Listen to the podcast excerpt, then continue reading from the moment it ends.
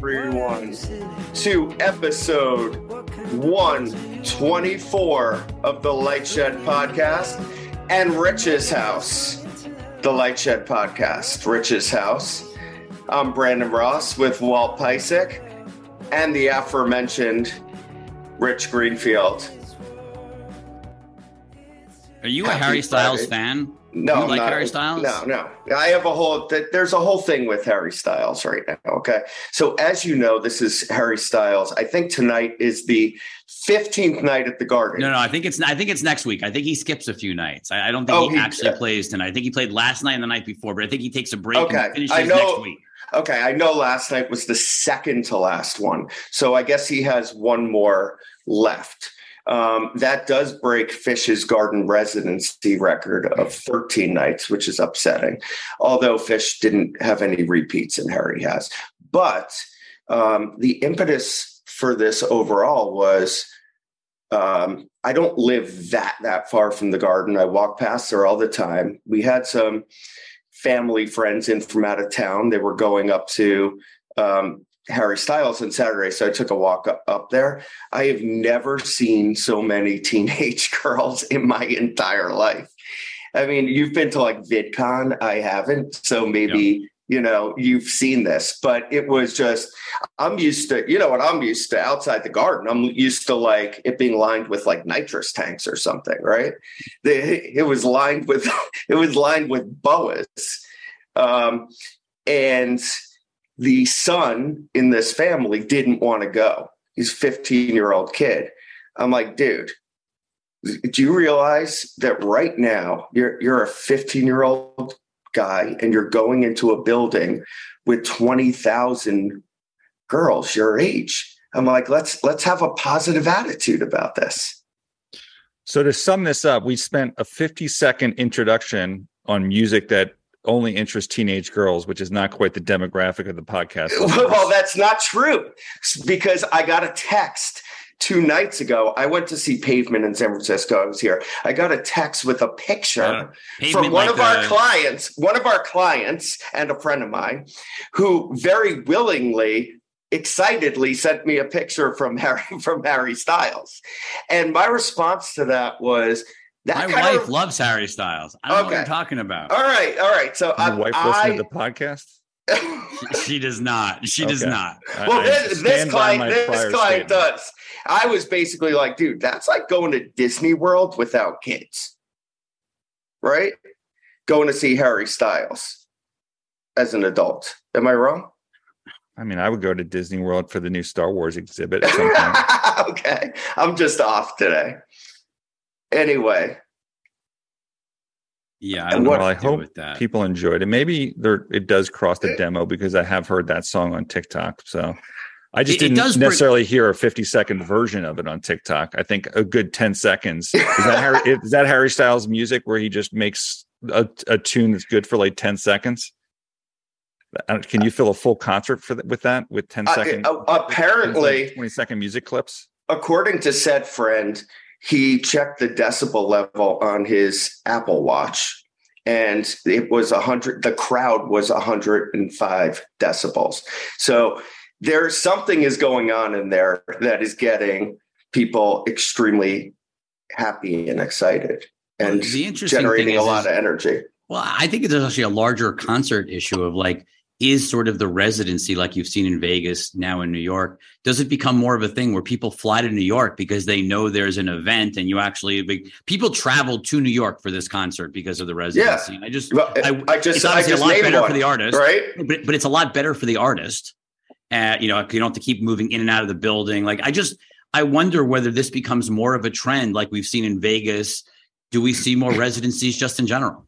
Yeah, I mean, I guess Billy Joel's residency at the Garden doesn't really count. It's like once a month.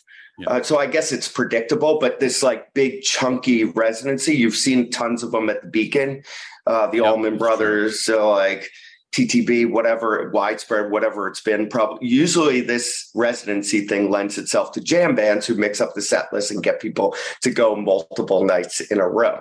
Um, this single artist sort of pop residency thing in New York is definitely something new.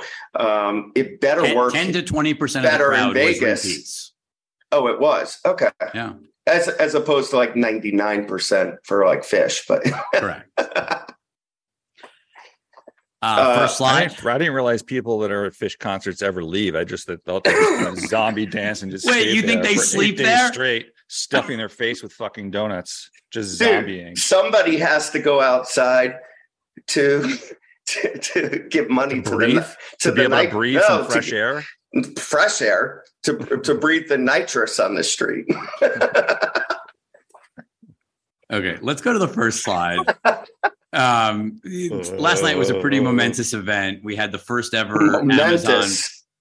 I think this was, you know, watershed events in our sector. I think produced game by Amazon, NFL, like pretty big deal. And uh, other than having a little trouble with my iPad um, on any big screen, I tried it on. It worked beautifully and looked beautifully. But we've got a we've got a short clip from Brian Rolapp who was responding on CNBC to what viewership would look like. Who And I thought Brian his res- Rich, can you describe? Brian Rolapp, for- the head of media for the NFL. So the guy that put, literally the guy who put the NFL on Amazon Prime, uh, talking about sort of what the viewership would be and how he was thinking about the trade offs. So here we go. friend of LightShed. Correct. I don't know what the number will be, but we fully expect it to be low, uh, below broadcast. To me, Julia, this is not uncommon or not unlike when in 1987 the NFL put a package of games on a little known network at the time called ESPN. Little and known. ESPN was in 45 million homes at the time.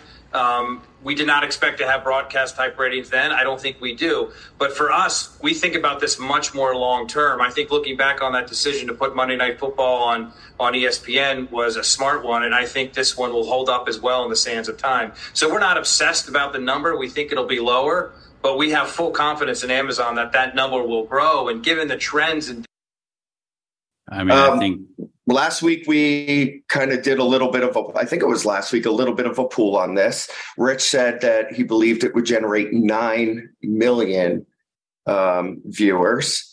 Uh, i said higher. I, I thought it would be something like 11-ish i said a third off of the 16 walt i forgot what you said I didn't was never asked because remember this was the podcast where Rich was just not Oh, ignored you. about me, my life. he's never interested just in moved on anything to the about next your thing, life Never interested in my opinion on this.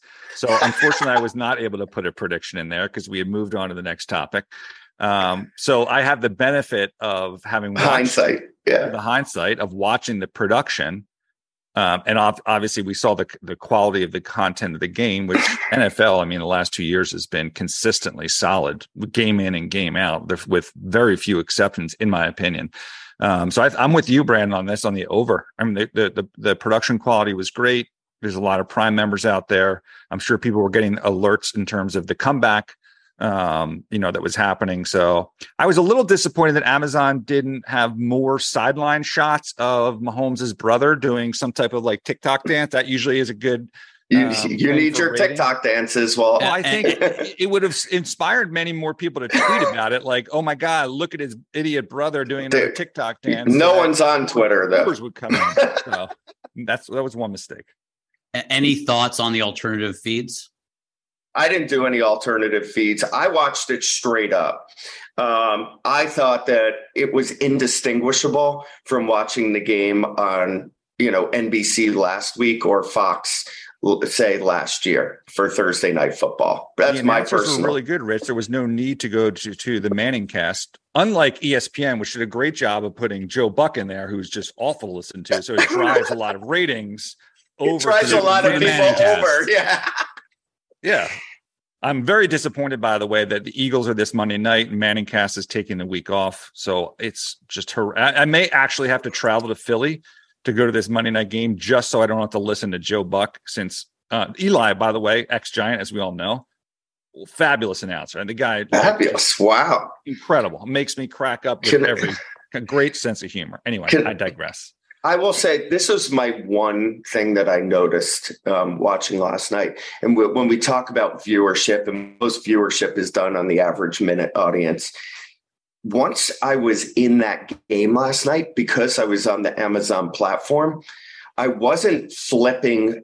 I was in that environment. I didn't flip over and say, throw the Mets game on, right? Because it was too much Because of the technical difficulty of it. it was too much of a pain in the ass to actually get out of there and back in it. So I just left the game on the entire time. And I wonder if that winds up overall boosting the amount of average minute audience. That's Thoughts? an amazing point. Yeah, that's an amazing point I hadn't thought of, and yeah, I think it will. It, it- assuming it actually can get measured properly, which I still am, you know. Well, nothing's We'll see. measured properly. I mean, you're No, talking well, about that's other than- you're talking other about than Netflix- Nielsen. other than Netflix's two minute measurements for for a watch. Sorry, Rich. I will Uh, never let that one die ever. I mean, it's fine. It's fine. But the, the other part of this that I think is important for us to talk about for a minute is there was definitely consumer confusion. Uh, that we have a at the bottom of this slide. We've got a tweet from Ask Spectrum responding to a customer saying, "Thursday Night Football is now on Amazon Prime. Amazon has the contract with the NFL. We're sorry for the inconvenience." And the reason I bring this up is the the this is sort of where the cable operators being slow technologically is a problem. So if you know Comcast with the X1 platform, they have Prime Video. So they have a way that you can still watch the game on your existing set top box. Charter, which has very antiquated set top boxes and technology, doesn't. And so you literally have to switch HDMI ports to get to the game. And it just makes you wonder just sort of about sort of the how this affects cord cutting, how There- this sort of there's a spectrum those app. trends. There's a Spectrum app Yeah. if you're Yes. if you're watching on connected TV of any kind. So you could just do it that way and switch over. Here's the thing though, like I just said, it's still it's a pain in the in. ass to to change platforms. There's too much friction to doing that.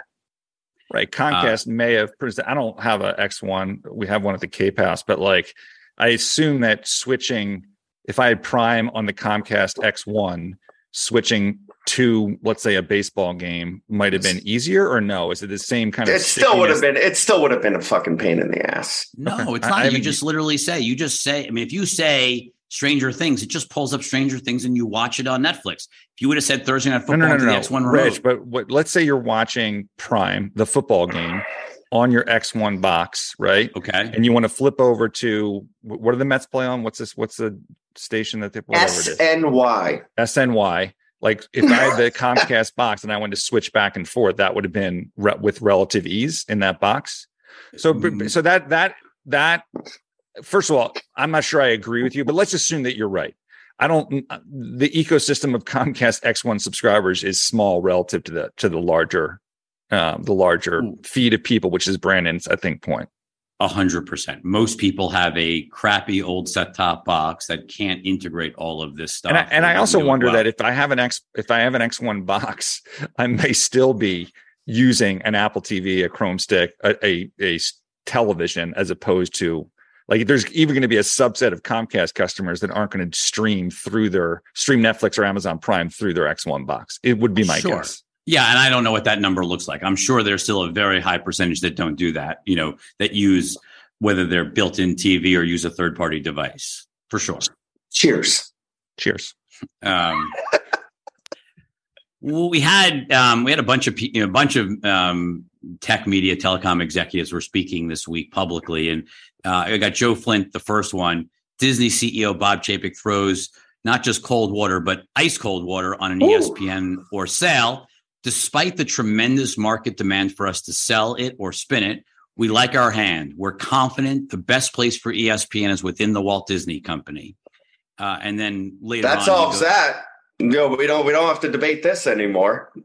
I I mean, they're clearly keeping it. But we'll come back to that in one second. So then Darren Rovell tweets out sports betting is a part of what our younger, say under 35 sports audience is telling us they want as part of their sports lifestyle. Says Part, part, part, part of what? Uh, but but okay, Yeah. so so Disney definitely wants to keep ESPN, yet subscribers to multi-channel television we just established in our last conversation on Amazon are falling off a cliff faster and faster, and people that's why Rolapp did the deal to put things on Amazon is knowing he has to lean into the future and streaming.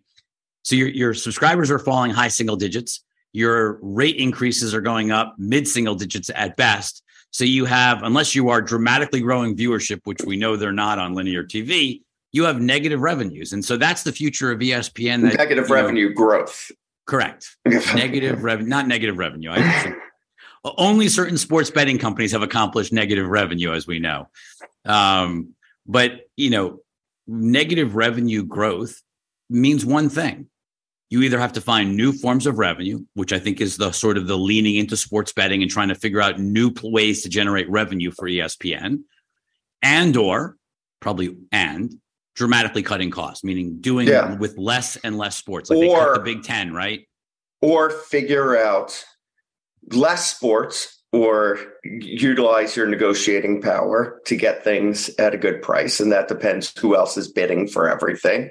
And we could get into the long term on that and it's possible that the executives at disney slash espn believe that all of their competitors like the paramounts of the world like the foxes of the world are going to run into cash flow problems faster than them and give ESPN Disney the ability to run the table on sports rights with less competitors. Now, in order to get to that long term vision, you also need the tech platforms to be rational. Amazon, as of now, is the only tech platform that is going hard after sports. Apple has done a little bit. I don't consider MLS to be much. We'll see what happens with Sunday Ticket. Sunday Ticket is also very different than kind of the traditional television package because it's merchandised differently. Oh, It's- oh, the only, oh, hold on, but I would push back on you. But I would push Mhm. back. The traditional bundle, you know, you still had to have a DirecTV service to have Sunday Ticket. Now you won't, right? Like you're not going to need TV service to watch Sunday Ticket if it goes That's to Apple. true. That's true. That's But- several million more homes that don't need a TV service if they want to watch Sunday Ticket. including That's, my home. that- that's true. But let's let's kind of go back to the NFL, right? Why do you like what do most people watch when they watch the NFL? They watch all sports. They're huge Okay, sports no, no, fans no. I was gonna I was gonna say the first thing that I watch when I watch the NFL, bless my heart, is the New York Giants. At least for the next couple of weeks. leading the leading division They did leading win New their York first Giants. game. Yeah, the division division leading. leading. right for now um so you in order to get the local like those are still the premium rights in in any Sure. given market right Uh, yeah, and the best games uh, you know outside of that are your games of the week which Yeah. you which you don't need sunday ticket for so you still you still need right to have more than just sunday ticket sunday I- ticket is an addendum for the super I- fan I 100% understand. I'm just saying your thesis has been could ESPN run the table on all sports? not run Mm. not necessarily run the table but get to a position of power where they have negotiating leverage and can And what I'm get telling and what I'm telling you at a more rational dollar figure in the medium to longer term yes and what and what I'm telling you is I think you're going to see ESPN start giving up large chunks of sports rights. Because I think otherwise it, the boat's going to tip soon.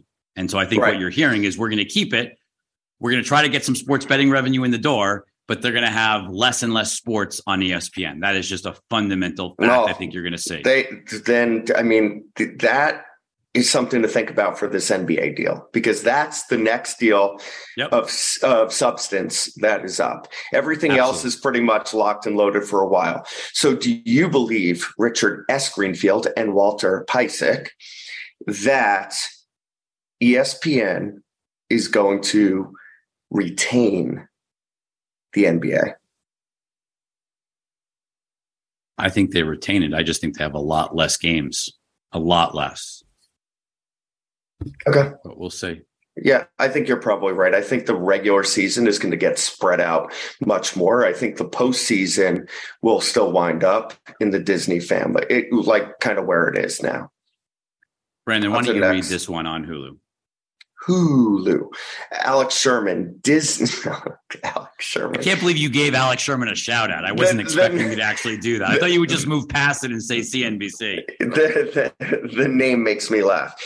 Disney CEO Bob Chapek basically making it official here, strongly suggesting Hulu slash General Entertainment will eventually be available through Disney Plus, like Star is in Europe, once Disney can get full control of Hulu in 2024.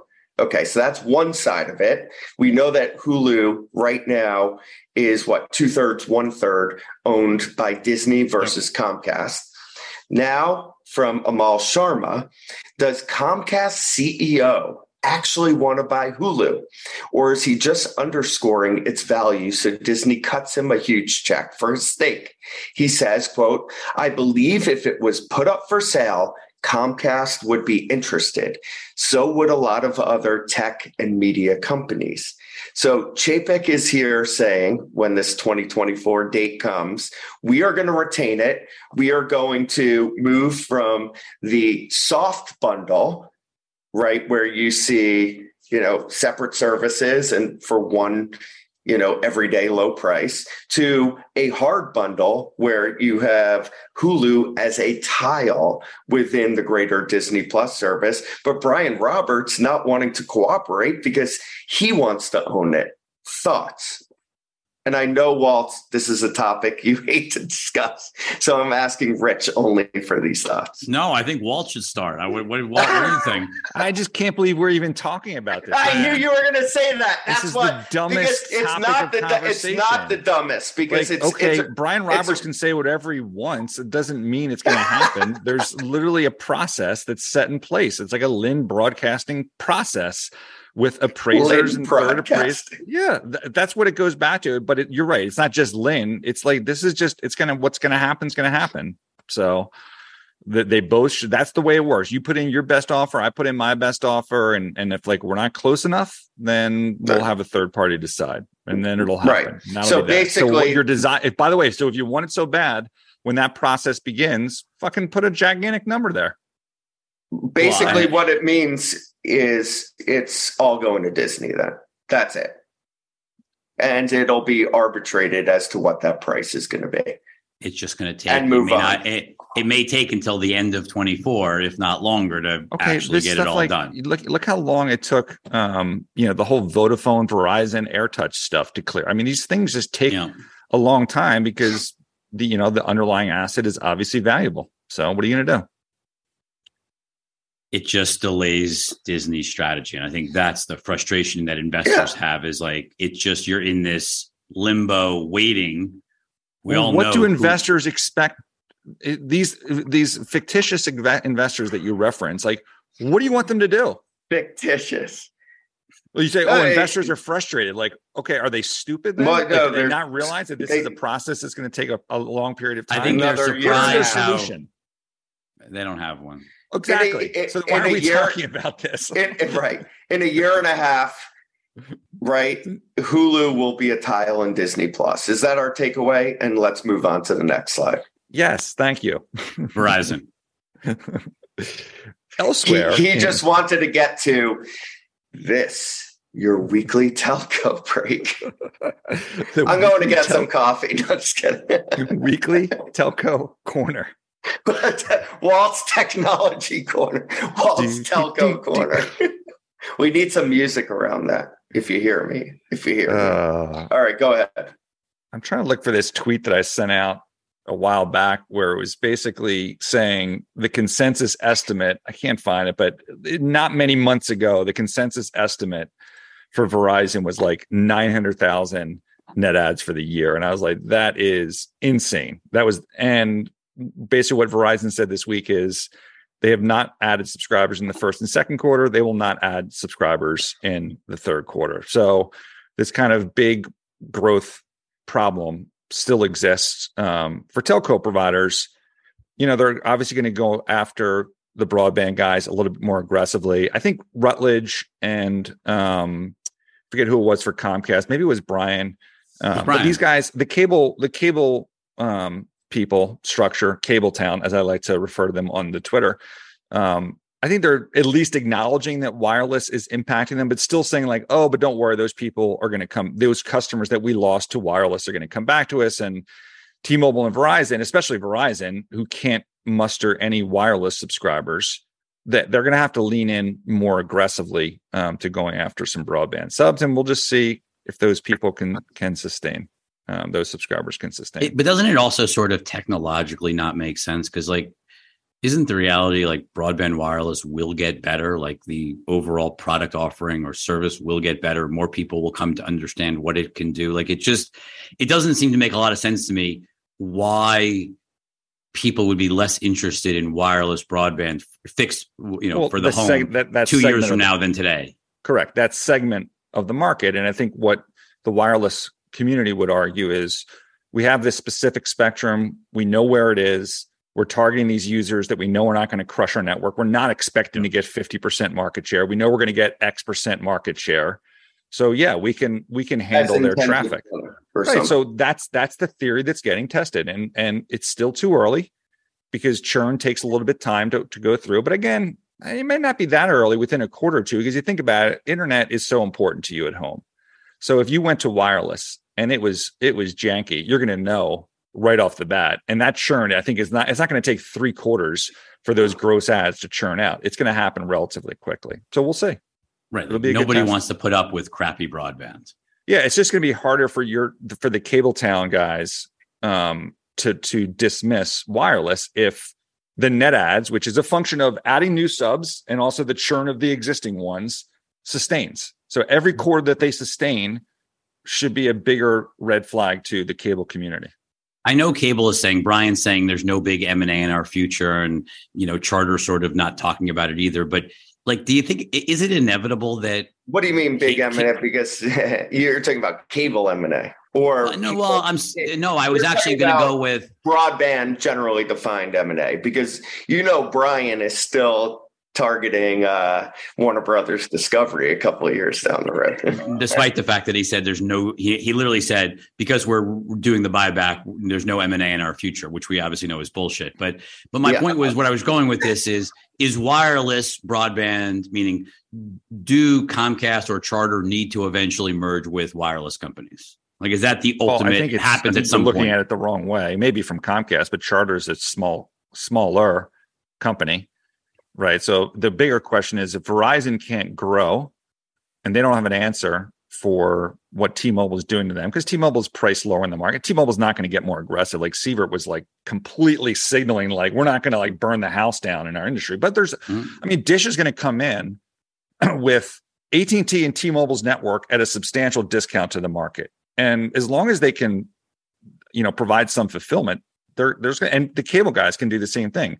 So how do you end up discounting price? It's the it's the vertical bundle, right? So that's how if you're Verizon, maybe the solution of which they currently have no solutions um, that are working for growth is you vertically integrate and you go after buying some uh, fixed, as the Brazilians would say, assets because um, that's what the rest of the world has done. You're just pushing MVNO.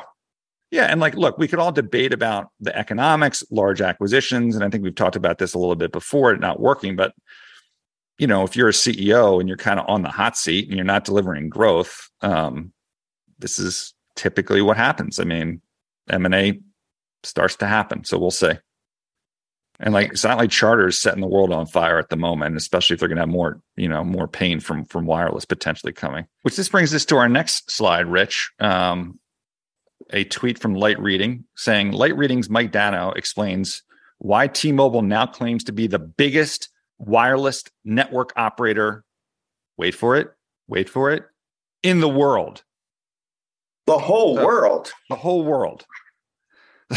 It's a small So- world after all. Well, After listening to Mike Sievert at the Communacopia and the amount of hyperbole that came out of his mouth, I, I couldn't think that he would top it. But yes, this has definitely topped it um, in terms of T-Mobile. What they're referring to here, because you might question, like, how is T-Mobile, who has less subscribers than even any U.S. wireless operator nationally, let alone Let alone international China. players. yeah, international, China Mobile. So when you double click, and maybe this was clickbait, um, they're talking about their market cap, Rich. so in a classic, this is almost like Uh. Verizon when Verizon saying, "Hey, we're growing this year," even though the growth is from them buying Tracfone. Like, oh yeah, by the way, it's acquired growth. Like same issue. Like market cap. As as anyone that has finance 101 knows, like the value of a company is its enterprise value with the debt. And obviously, T Mobile is not the largest in the US, let alone the world. It's almost like saying, hey, my stock is cheap because it happens to be $2. Like that, that reflects a inexpensive stock because it's $2. I mean, But if you split it, you got a lot more. it makes it cheaper. stock split overnight. all It finance gives you a- gives you a 50% discount. loved this week's telecom interlude. It's not even a finance. I mean, it's how is that not infuriating? Who's for anyone that has any? Uh, don't even get me started. Yeah, dude, you're the biggest company in the world. Check. Next. Speaking of biggest companies in the world, we've got Bob Bakish, Paramount. Uh, well, let's listen to uh, because actually, before I get to Bakish's comments this week, Disney CEO, just going back to Chapek for a second, he did say that they were underpriced. Um, Warner Brothers Discovery, Gunnar said they're underpriced. And then listen to Bob Bakish, uh, CEO of Paramount, and what he said last week. The reality is pricing is going to move up. And, um, you know, we're at a, at, a, at a good value price point. I don't want to be the price leader, i.e. the one that's most expensive.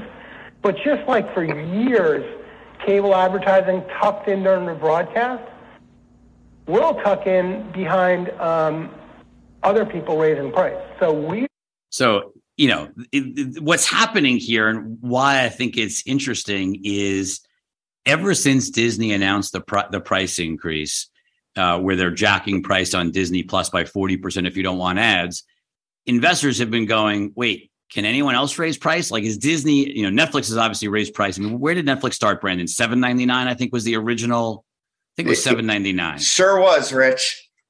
And now we're up to what an average price in the US of like $15 or I guess it's now $16 in the US is now the the standard plan. I think everyone's sort of saying okay, everyone's a massive black hole losses on streaming. Is there any way to get to profitability? Disney jacks price and says we will be at profitability within 2 years. And now the entire rest of the universe is seeing their stocks under pressure because nobody really believes that Paramount Peacock can really raise price, even HBO Max. And so, like, I think there is this: can these companies actually raise price? Well, you have to deliver value to raise price, especially in a competitive market. And you have several streaming services in the market, some with more content than others. The interesting thing about this is if you spoke to all of these executives, even a year or two years ago, they were pointing towards Netflix's price increases as being unsustainable and the reason that, that they were going to be able to catch up. Now, what they're finding is that they need to raise price themselves. And guess what? As they raise price and catch up to Netflix, the value proposition on their end looks a lot weaker. The bottom line is there's going to be a shakeout. I don't know if it's going to be coming consolidation and if Brian is going to lead that um, consolidation effort in a couple of years, or you're going to see the same death spiral in these streaming services that you're seeing right now in the multi-channel video ecosystem because content is going to have to be cut. Yeah, I mean, I, I just think it's it's pretty simple math of like all of these services which are already probably You've you've re, you've recreated the bundle in a poorer way.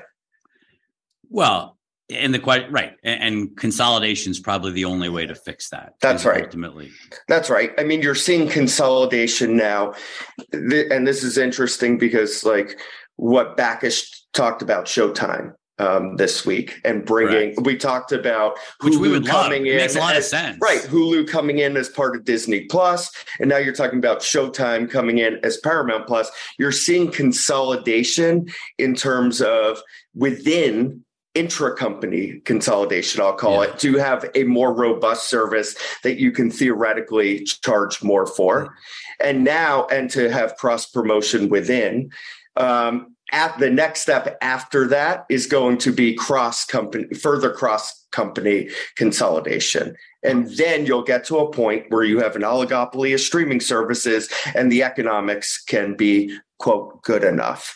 And there can be some kind of pushback on content providers. Yeah, I mean, look, I think the the question really becomes on this Showtime thing because I think it is really interesting combining, basically layering Showtime into Paramount Plus.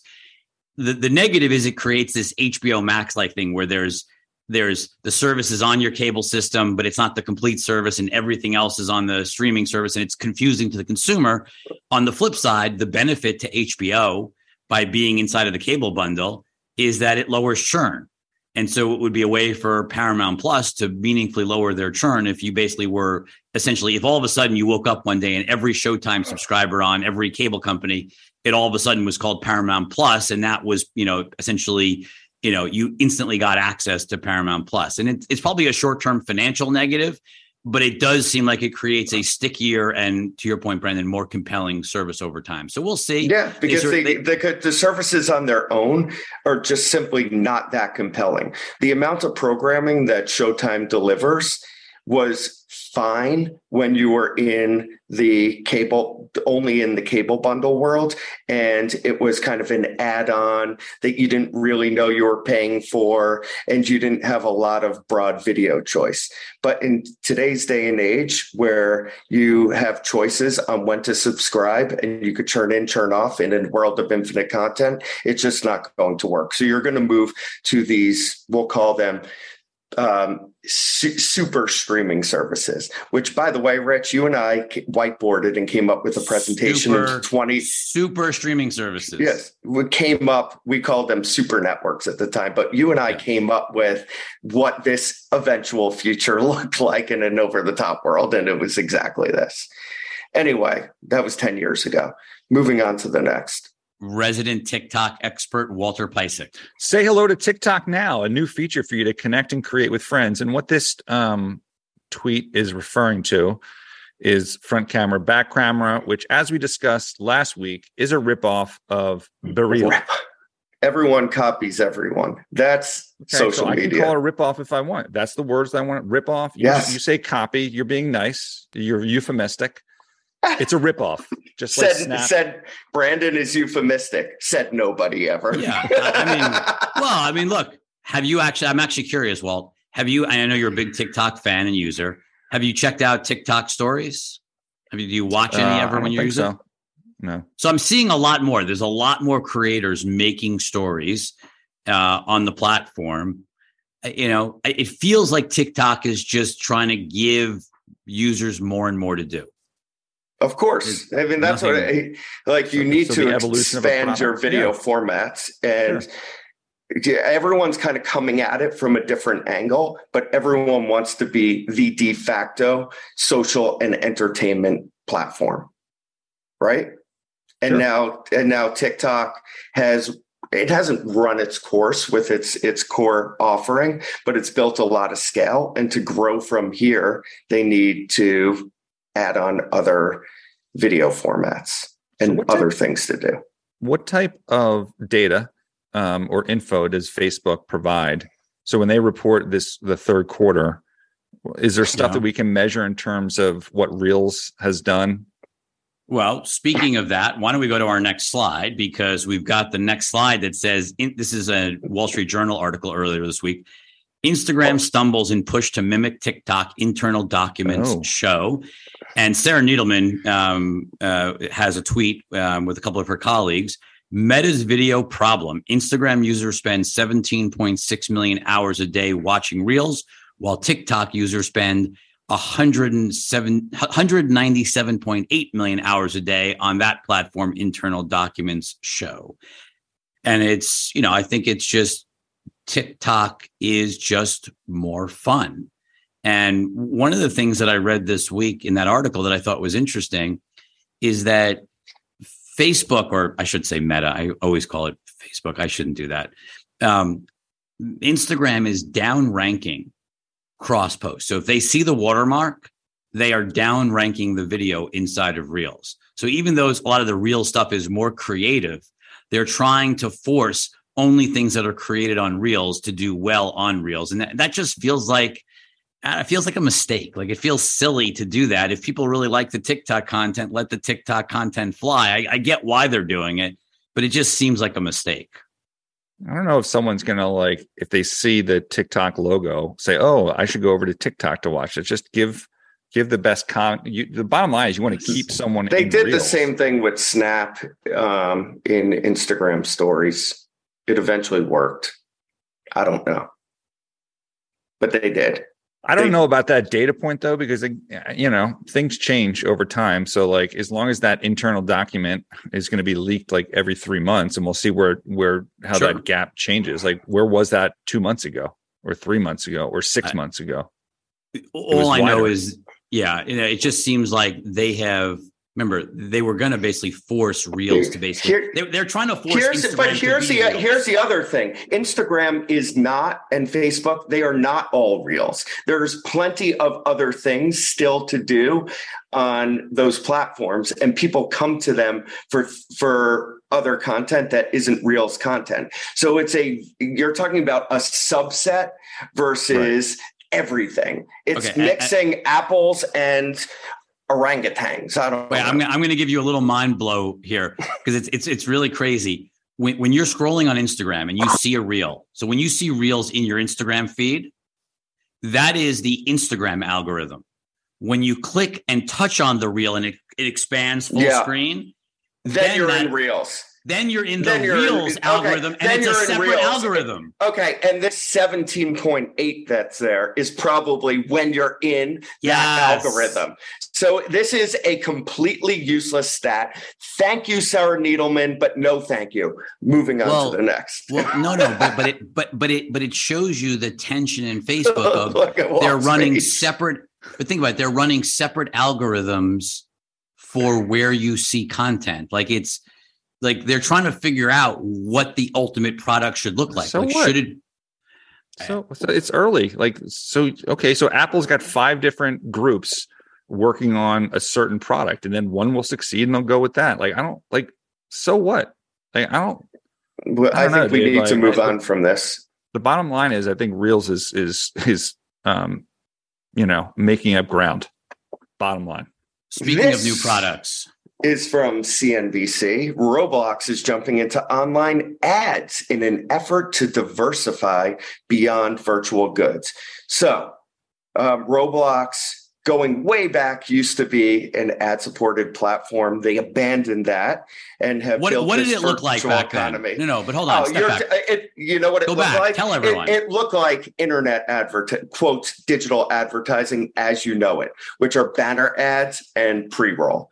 It didn't work. It wasn't natural for the platform, and more importantly, the um, Roblox has been trying to build out this economy of virtual goods. That is how Roblox makes their money. Now, growth as the pandemic kind of like you know caught up or reopening caught up with them growth has petered out. I think in august they grew revenue 7% they were down at points this year. They need to reinvigorate growth. And just like netflix who's trying to reinvigorate growth and disney through advertisements so is roblox hold on, just pause for a Start second. there. But it would just pause there. So is is the problem because they're growing time spent, like people are using it? Is it just that they're coming from the wrong parts of the world? Like they're coming from places that just don't monetize the way US users use it? I think that what happened, if you if you look at it, is first of all, usage growth also slowed dramatically. There was a mix shift into international markets, and then the also the dollar spent per amount of time went down a little bit um, in this reopening too. So you kind of had have had this little bit of a three headed monster, but DAU 59.9 million um, uh, daily active users in the month of August. Still kind of on the up and up. We're still cycling through these year over year comparisons. Bottom line is, though, at this point, they are looking for top line growth to satisfy investors and also to get the creators that make uh, everything for their platform paid especially in the wake of coming competition. So they've introduced these ads. There's two types stock of ads. is stock is down 10%. People clearly don't believe the ad story. that is not why the stock is down 10% today. okay. Okay, the reason the stock is down be- uh, because the stock was up when they announced that ads were going to launch next year, which was on last Friday. Stock's down because they report monthly numbers, and there was a deceleration in growth from July to August of 300 basis points. I told management yesterday that they have to get away, like get rid of do reporting these monthly numbers. It's insane. It basically keeps like M Science and the other, you know, credit card data providers in business. And that's the only people it's good for. They're a long-term story. They don't need to be reporting monthly numbers. But that's besides the point. Getting back to the ads, hu- it should be a huge opportunity. The ad units that they have are very differentiated. Going into a brand's portal, being able to do things there, connect with the brand, spend time in that brand portal with other people, seeing billboards when you're walking around that you can actually interact with, amazing. The problem is building advertising infrastructure takes a very long time. And uh, custom, custom builds. yeah, well, all Let's custom built. And from an ad tech perspective, they want to do everything in house. They don't have any ad executives there that have really built big ad businesses. They haven't gone out and hired a Jeremy Gorman like Netflix did. They should go out and hire who Carolyn Everson or somebody. So I think while this is a big opportunity, investors should not expect to pencil in a billion dollars in 2023 or even 2024 of ad revenue. I think this is a 2025 major impact and beyond, just to set expectations. Speaking of advertising, Jessica Toonkel now at the Wall Street Journal. Um, Netflix estimated She's trying to hire someone, by the way, for anyone who's listening. She- She's tweeted that out a couple of times. Netflix estimated an ad supported version of its streaming service would reach about 40 million viewers globally by Q3 2023. So they're basically saying in the first, assuming they're launching sometime in Q4, basically within the first year, they're going to get to 40 million viewers. I don't really know what that means subscriber wise. I mean, you, you have about two plus, you know, I would assume you have two to three Two and a half, You know, yeah. Yeah. So like it, it doesn't seem like a huge number globally. They're saying sort of domestically 1 million by the end of this year and 4 million, I think by, you know, that point next year. So it's not a huge number uh, of homes, which again makes sense. Netflix is from the day Netflix launches advertising, they're going to have no subscribers, right? Like there's going to be no one who has ads because it's a new tier. Disney is saying, unless you pay us 40% more, everyone is getting ads. And so Disney's going to have right because they're start they're starting off so the difference here is netflix is going to be opt in to the ad tier Correct. whereas disney is just keeping the same price as you have now and it's opt out of the ad tier to paying more so Correct. It's very aggressive by Disney. It's also a recognition that I think Disney knows their market is tapped out. There are no more, you know, they've run out of Walt Piecyks, right? Like they've run out of the Marvel fan, the Lucasfilm fan households. they're now purely on price. H- Whereas- hence the need to promote the soft bundle and eventually move to the hard bundle. Whereas Netflix is saying, we think we have 30 million people who have been password sharing. We think we can still get to, you know, 85, 90 million subscribers from six, probably 68 ish today in the US. We think there's a lot of market share. We're going to lower the price, have a lower tier, and try to go after those subscribers. So, very, very different approaches between the two companies. Um, but I don't know what to do with the 40 million because I just, you know, it's hard to, to know. I mean, it sounds like a decent number in year one, but, uh, you know, I don't know. We'll see. Uh, I want to go to uh, this uh, tweet, Brandon from Bologna. Why don't you read it? Matt Maloney, Luck, John Lasseter's first animated movie for Apple TV Plus, was seen by 2.2 million people in the US in the first week, per Nielsen numbers obtained by Loudmouth Julia. That's a fraction of the 12 million for Lightyear on Disney Plus, which is a much bigger platform. Couple of things here. Um, Lasseter is the best to ever do it, but it's not being promoted. When you promote with the Disney or Pixar brand attached to it, that automatically brings in some amount of viewers. So, and Lasseter is no longer benefiting from that, despite the fact that he built all the great content at Pixar. So that's number one. Number two, as pointed out there, is much um, smaller in terms of total number of subscribers. And number three, probably promoted much less. And number four, I think that you watch this content. I did not. You said that it skewed a little bit young. So you probably didn't get that word of mouth among parents. And that's collectively the reason for that number. I just think Apple's got to do more. Like you, you, can't do one animated movie a year and expect it to be sort of a destination for families. I think the content on Apple TV Plus has been pretty phenomenal overall. Amazing. Ratio. They just, you know, I don't think anyone thinks of them as a destination for kids and family. And so it's great to do animated movies, especially high quality ones.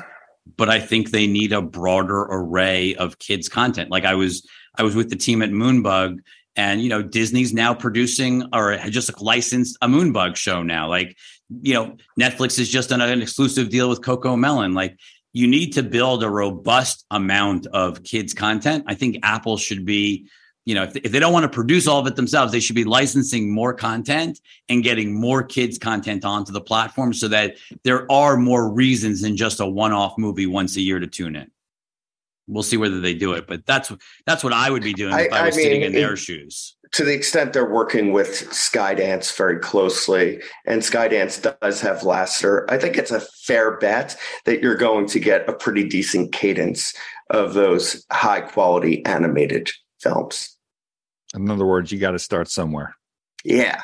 That. Yeah, and, and look, Thanks, I mean, no, no, but I but I think Walt's comment is really important, right? This is a company where I would assume there's no investor on Apple you ever talk to that ever cares about the fact that they're spending on Apple TV Plus. Like it doesn't even hit the radar.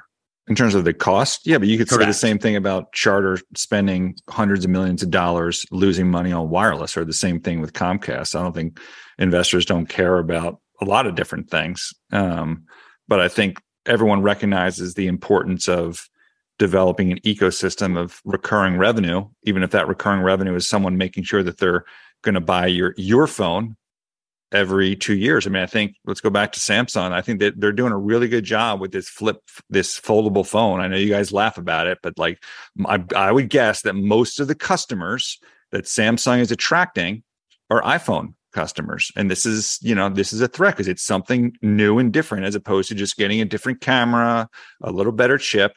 So why wouldn't anyone here not well, move out of Apple? It's not only because of the phone itself, it's because you're iMessaging, you don't want your text to look green, or maybe you're using this or you're using that. It's creating the ecosystem. They have lock in in the ecosystem. Which generates recurring revenue. And it's the same issue that we were debating last night on Twitter in terms of Amazon and and like what's the point of having, you know, Tuesday night, Thursday night football, excuse me, is like getting people on prime recurring revenue business, adding more value and keeping them in the ecosystem.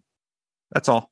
Uh, I want to move over to Roku. Josh uh, Fineman's got a tweet. Roku jumps as new change in control language sparks takeover speculation. Uh, to be fair, Ooh. Is Roku surging on this? No, Roku's actually Ooh. down today. So, Uh, uh, you know, w- while it jumped, you know, like there was speculation about this is being this a big new deal. change in control language? Where was Eh, it? What does they- it mean? And how can investors benefit from it? Uh, look, I will be very quick on this. There, there was an 8-K file that has, you know, change of control clauses put in, um, in terms of compensation. The real question is, who would buy Roku? Are- Can, can I ask con- a question on that Yeah. before you get into who would buy them?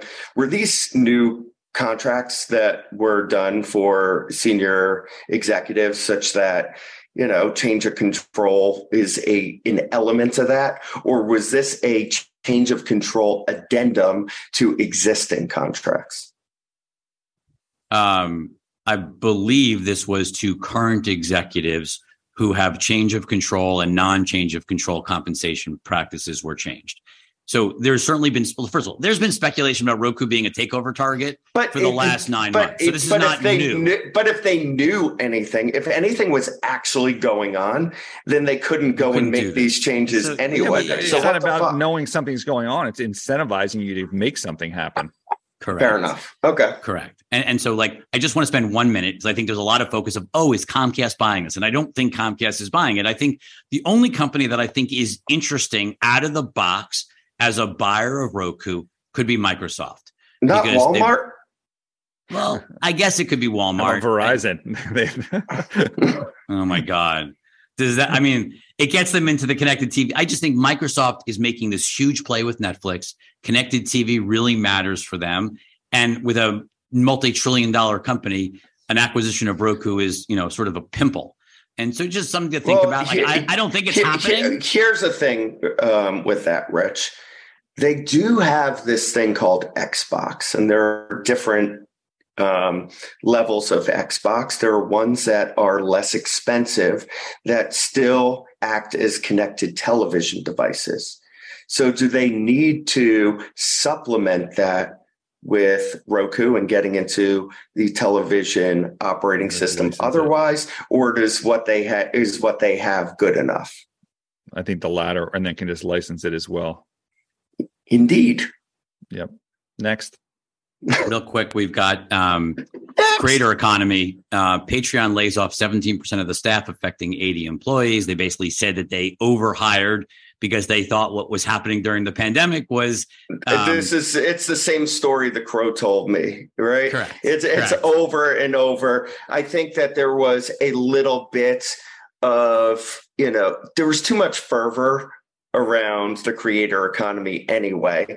There's still a limited amount of people who create, especially create across different media types that are going to not just create and build loyal audiences, but then figure out ways to give additional um, to tier out additional bells and whistles to further monetize them. You Look, So- the only way to make money in the creator economy is still YouTube, and that was the other part of that That's not- slide, right? That's not true. Only fans. yeah, yeah. And, but I will say, I, I, won't. Before we move on to our last slide, I will say the company to watch that I think no one's paying attention to in the creator economy is Snapchat.